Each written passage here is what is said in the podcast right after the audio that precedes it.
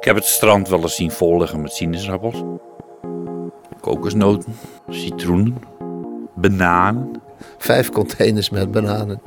Die kwamen uit Colombia, dus we hadden gelijk hier de politie erbij en bewaking. Want ze dachten er zit vast wel cocaïne tussenin, maar ze hebben het niet kunnen vinden. Ik heb een keer een opblaaspop gevonden met één lekker tiet. En mijn zwager heeft ooit eens zo'n schoen gevonden met een voet erin.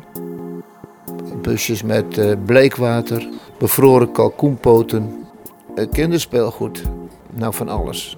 En dan natuurlijk als laatste schoenen. Tijdens een fikse februaristorm in 2006 slaan 58 containers overboord van een van de grootste containerschepen ter wereld. Een dag later ligt het strand bezaaid met schoenen. Kinderschoenen, sportschoenen, voetbalschoenen, slippers. Een kwart miljoen in totaal. Iedereen begint schoenen te jutten. Hille van Dieren, eigenaar van het Wrakkenmuseum, is één van hen. Ik ging met mijn zoon naar het strand en hier bij Volmerum reden we duin over. En, eh, en dan komen we op bij het water en dan komt er schoen aan. En 50 meter verder lag weer een schoen. En nog 100 meter verder lag weer een schoen. Nou ja. En toen zei iemand, je moet doorrijden naar pad 20. Dan kun je ze opscheppen. En het was inderdaad zo. Er lagen zo verschrikkelijk veel schoenen. Dit is Sterk Water, een podcast met verhalen van Terschelling.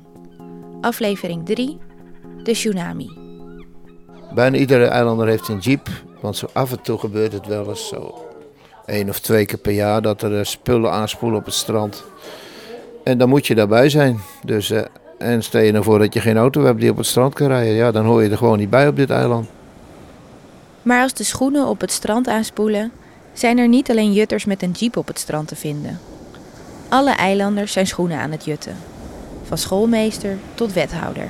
Je wil niet weten eh, als er iets aanspoelt hoe de- wat mensen hebzuchtig worden. Dagenlang zijn de eilanders bezig om paren bij elkaar te zoeken. En met tassen, aanhangwagens en winkelwagens vol gaan ze naar huis. Maar goed, wat moet je eigenlijk met al die schoenen? Iedereen had een schoenenwinkel langs de kant van de weg. Wij hadden dus eh, eh, sneakers in de Braziliaanse kleuren, het geel met groen. Nou, die, die, gingen als broodjes. Dus eh, we hadden 500 paar schoenen verkocht. Dus toen waren we ook gestopt met zoeken. Wasmachine vol. Alles zat vol zand. Maar Geeske van Dieren, het nichtje en de buurvrouw van Hille weet niet van ophouden. Op een gegeven moment heeft ze acht kramen in haar tuin staan. Vol met schoenen. Ik heb twee jaar lang een, meer dan een fulltime baan erbij gehad hoor. Ik stond hier om half negen 's ochtends al op de stoep. Dat ging door totdat het donker werd. In het begin verzamelt Geeske de schoenen vooral voor de lol. Maar na een week onbegrensd jutten beseft ze... hier kan nog wel eens handel in zitten. Toen kwam de voorjaarsvakantie ook. Toen had ik meteen al een tafeltje in de tuin, die tafel die hier buiten staat. Van een picknicktafel.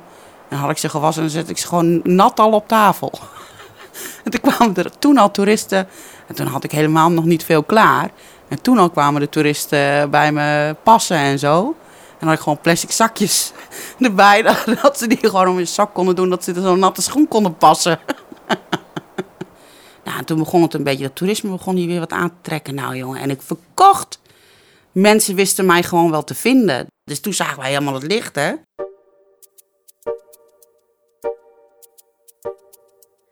Een flink aantal eilandbewoners heeft net als Geeske een bord in hun tuin staan met strandschoenen te koop. De toeristen vinden het een prachtig souvenir. De eilanders met wat minder handelsgeest bieden de schoenen die ze over hebben gratis aan. Overal op de Schelling, langs de hoofdweg, lagen bultjes met schoenen die mensen konden meenemen. Ik heb hier gewoon op het eiland heb ik misschien een maand tot een maand daarna gewoon nog verder gejut. En op een gegeven moment heb ik zelfs een kar met enkele gekocht van eh hoppatee, 50 euro. Nou, ik heb echt partijen opgekocht. Echt gigantisch. Geeske krijgt en koopt niet alleen partijen schoenen. Haar man haalt s'nachts ook stiekem de gemeentecontainers bij de supermarkt leeg. Nou, ik zeg, moet je dat wel doen? We hebben al zoveel. Nou, ik doe het gewoon, weet je. Maar hij werd ook een beetje hebberig ervan. Want het werd allemaal weggegooid. En nog steeds weet Geeske niet van ophouden. Op de rommelmarkt ziet ze schoenen staan voor 5 euro. Die wil ze opkopen om voor het dubbele door te verkopen. Maar ik mocht ze niet kopen. Maar ik kocht Gert Jansen wel, want die kende ze niet. Oh. Er gaat een roddel over het eiland. Er wordt gezegd dat Geeske aan de wal schoenen koopt, er een beetje zand in doet en als strandschoenen verkoopt op haar kraam. Nou, dat heeft Gert-Jan eens een keer voor mij gedaan. Die was dus aan de Lidl aan de Wallen. Die zag daar sandalen liggen. Voor, weet ik het, 7,50 of zo. Die had ze gekocht. En toen heb ik ze gewoon op de tafel gezet. Heb ik ze voor 10 euro weer verkocht. Niet heel veel hoor. Gewoon twee paar voor de lol. Kijken of ze het zo... Nee, wel nee, zagen ze niet. Geeske heeft een hoop schik met haar handel. Maar er gebeuren ook dingen die ze minder grappig vindt. Op een gegeven moment, wij zaten in de huiskamer. Dat was s'avonds om een uur of tien. En het was donker en zie ik daar een zaklamp in mijn tuin. Er was gewoon iemand die kwam dus mijn schoenen jatten. Het is te achterlijk voor woorden. En ik vermoed ook dat ze bij ons in de schuur hebben gezeten. Want alles staat hier natuurlijk open. En dan staat Gert Jansen apparatuur er allemaal. Weet ik veel wat voor gereedschappen hij wel niet allemaal heeft. Dat laten ze staan. Maar die schoenen die ik gratis heb, dus aanhalingstekens, die worden gejat, hè? Tussen jutten en jatten zit maar één letter verschil. Eigenlijk moeten aangespoelde spullen aangegeven worden bij de hoofdstrandvonder. Maar dat gebeurt natuurlijk zelden. Volgens jutters zijn regels gemaakt om gebroken te worden. Want of het nu gaat om speelgoed, drijfnatte pakjes sigaretten of schoenen, de jutter wil het hebben. Iedereen heeft dat hebberige wel in zich. Kijk maar bijvoorbeeld eh, naar eh, uitverkoop of Black Friday in Amerika. Precies hetzelfde. Als je denkt dat je iets goedkoop of gratis kan krijgen, nou, de mensen worden helemaal gek. Dat heb ik niet, dat hebzucht. Wat Hille zegt, is natuurlijk niet helemaal waar. Eh, Nou, als ik een balk zie, wil ik hem wel hebben natuurlijk.